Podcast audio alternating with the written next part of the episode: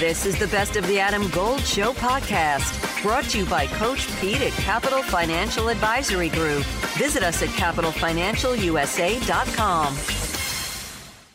Scott Burnside, longtime hockey writer. You can do Burnside on hockey. Sign up for the uh, for the newsletter, all of that. Get the website. Go to hurricanes.com, read his stuff. And he joins us. We have him on the uh, on the Adam Gold Show. There he is. There's Scott Burnside. All right, sir. Uh, let's talk about the uh, the relationship between Necas and Svechnikov, which obviously has benefited uh, both players this year. Um, so, w- when did you decide to uh, to do this story? well, Adam, obviously my timing wasn't entirely impeccable on that because I chatted with both uh, Svechnikov and Necas uh, before uh, Andrei Svechnikov's season-ending injury. So that uh, blunted the impact of, uh, of, of, of that piece uh, somewhat, but still, I think a valid, um, you know, way to explore how do young players, especially European players, yeah. who have become so critical to the future of the organization, you know, how does their friendship benefit?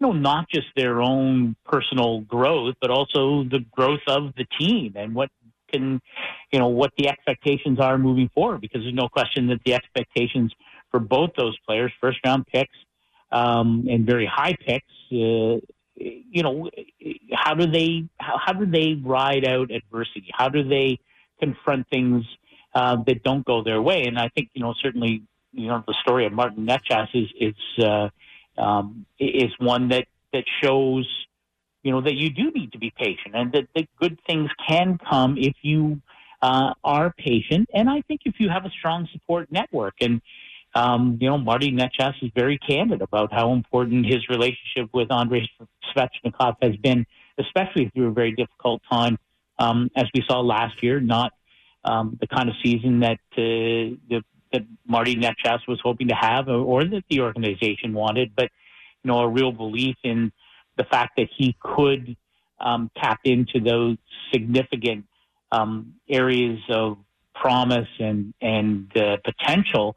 And, and, I would argue he now uh, he might be the single most important player on that team heading into the playoffs, outside of Frederik Andersen, maybe in terms of being able to fill the void offensively um, without Max Pacioretty or Andrei Svechnikov, both of whom you know, we're expected to be key contributors come playoff time. Scott Burnside is with us at Overtime Scott B on Twitter. You lead me exactly where I was headed um, because I do think that, yes, they are close, and I think they have positively influenced each other. And I wonder if the absence of Svechnikov, because uh, Necas has taken an enormous step forward this year but I wonder if the absence hasn't also caused Marty maybe to try to do too many things because some of the mistakes that he made last year that had nothing to do with not scoring goals, but more puck management decision making things have sort of crept back in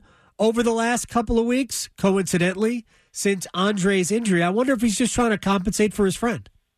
Well, I don't think there's any doubt that everyone in that lineup feels you know, first of all, you have the Max Pacioretty situation, um, it, you know, which really is, it, it, you know, with all due respect to Max Pacioretty, really not a factor with this team this year, right? And played a handful of games, five. Um, yeah. And so, you know, and and so it's not like you, you know, to me, Svechnikov is so different.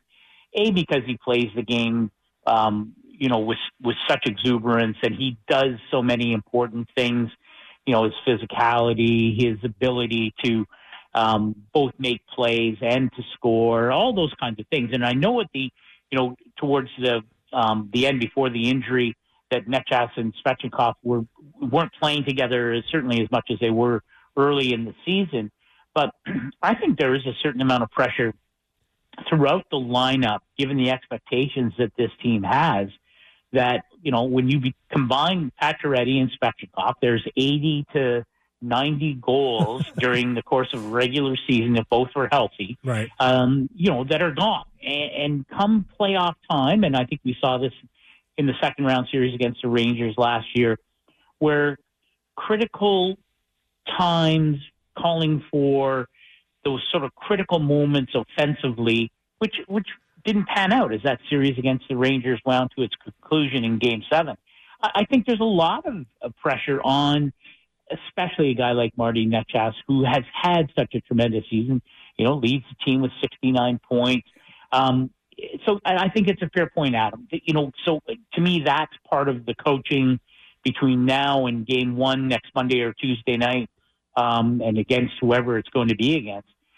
Just do what you know best. Don't do, don't try and do too much more. I think it's a natural thing, especially given the season that he's had. But I think that's a critical, that is a critical element of whatever success lies ahead for the Carolina Hurricanes is and not just for Marty Necas, but for all those players, Seth Jarvis yep. and Sebastian Aho and Teuvo Teravainen and Brent Burns and uh, Gosper and all, all, the rest of them. Is it, do what you can do, and then you know trust your teammates to do what they can do. And I, you know, it's a tall order because you know you're missing two critical points, and and we know how difficult it is to score come playoff time. So I think it's a natural thing, but I do think it's one of the great challenges for the coaching staff and, and for this roster moving into the first round. I got to ask you about the Eastern Conference, Scott. And maybe it's just about Boston first. I mean, 163 wins in 80 games so far. I, I don't even know how they weren't supposed to be that good at the beginning of the season. Do you remember? Remember how they went out and we thought, well, Bergeron might retire. Uh, Marchand, McAvoy, they're going to have surgery. Uh, like, and 63 wins already. Who's beating them? Adam Golden studio with my man, Coach Pete DeRuiter, Capital Financial Advisory Group. You have a 401k, but you're changing jobs. You're taking that 401k with you. Next step. Well, a lot of people leave it behind, which is not a good thing. I mean, if you're not at the company anymore, your 401k shouldn't either. And that's when it's time for my 401k survival. Oh, oh look at that. Set. You see it right here. I got workbooks, guidebooks, DVDs in here that explain everything about your 401k. More importantly, how to build a lifetime income. It's a $300 value. I'm also going to give you a total retirement plan, which is a $1,000 value for the next 18 of you who call right now. No cost or obligation. Call 888 843-0013 or text Adam to 600-700. Adam Gold is a paid spokesman. Investment advisory services offered by Capital Financial Advisory Group, a North Carolina registered investment advisor. Well, I know it's a great question, and I don't know. I don't know who beats them, but I know they're beatable because every team is beatable, and I think history shows you that winning the President's Trophy is is one thing and it is not necessarily linked intrinsically to playoff success. It, it just isn't. I mean, you know, there's no greater example than the Florida Panthers, who, you, you know, hanging on to a wild card spot by you know the skin of their fingertips as we head into the last yeah. week of the regular season, after you know blowing the doors off the competition during last year's regular season, winning a President's Trophy, and really, you know, come playoff time, quite fortunate to beat Washington in the first round last yes. year, and then embarrassed by Tampa in a sweep in the second round where I think they scored three goals in four games. So, you know, the uh, Boston is this is a I don't compare Boston and Florida. This Boston team, you know, they've got Hall of Famers and Patrice Bergeron and Brad Marchand is a Hall of Famer in my book. Uh, David Pastrnak may in fact be a Hall of Famer when he's done. Yeah. Reached the 60 goal plateau yesterday. But you know what? This is a team, and you go go back to two or three years ago when Tampa won 62 games and was swept by the 8 seed Columbus Blue Jackets. And I know Boston is, they are critically aware of that, of, of the pitfalls that that Tampa team fell into. And I remember talking to Jon Cooper after the fact. You know, that team had nothing to play for in Tampa for weeks and weeks. Eh, eh, you know, and was, is there urgency in Boston to set an NHL record? You know, maybe, but that's artificial urgency as far as I'm concerned. To me, the question is going to be when they face adversity, and maybe it'll be in the first round against a Penguins team or Florida or the Islanders. When they face that adversity, how do they respond? Can they elevate their game? What is uh, Linus Ullmark going to be like now that he is really the guy? Probably going to win the Vezina Trophy. Um, you know, I think of him in the playoffs last year against Carolina. Looked a little bit overwhelmed by the, the by the the stage. And you know, has he learned from that? Right. Can he elevate his game? How quickly um, does Jim Montgomery, the head coach, make a goaltending change and go to uh, Jeremy Swayman if things don't go well? I mean, these are all questions that I think are uh, will be interesting to see how they're answered by a Boston team that really has has just decimated the opposition throughout the year. And you ask who could beat them? You know, I, I, I like the way Carolina has played Boston Yeah. um, without any doubt at all. Um, I, Tampa or Toronto in the second round in the Atlantic Division, boy, that would be fun to watch. So I, I don't think they're unbeatable, but you do have to tip your cap to what the Bruins have accomplished this year. I just don't know that it necessarily guarantees any kind of success come playoff time. Oh, we know enough about the the playoffs in the National Hockey League, and I'll just say that if they draw the Islanders in the first round, I believe that if it's not Andre Vasilevskiy, and I know Linus Ullmark is going to win the Vezina Trophy. I think Ilya Sorokin's the best goalie in the NHL, not named Andre Vasilevskiy. So Agreed. if you're going uh, Boston against somebody as good as that, and I know Boston has won all three games from the Islanders this year, but Semyon Varlamov played all three. Uh, if I'm not mistaken, as I looked, at, I looked that up.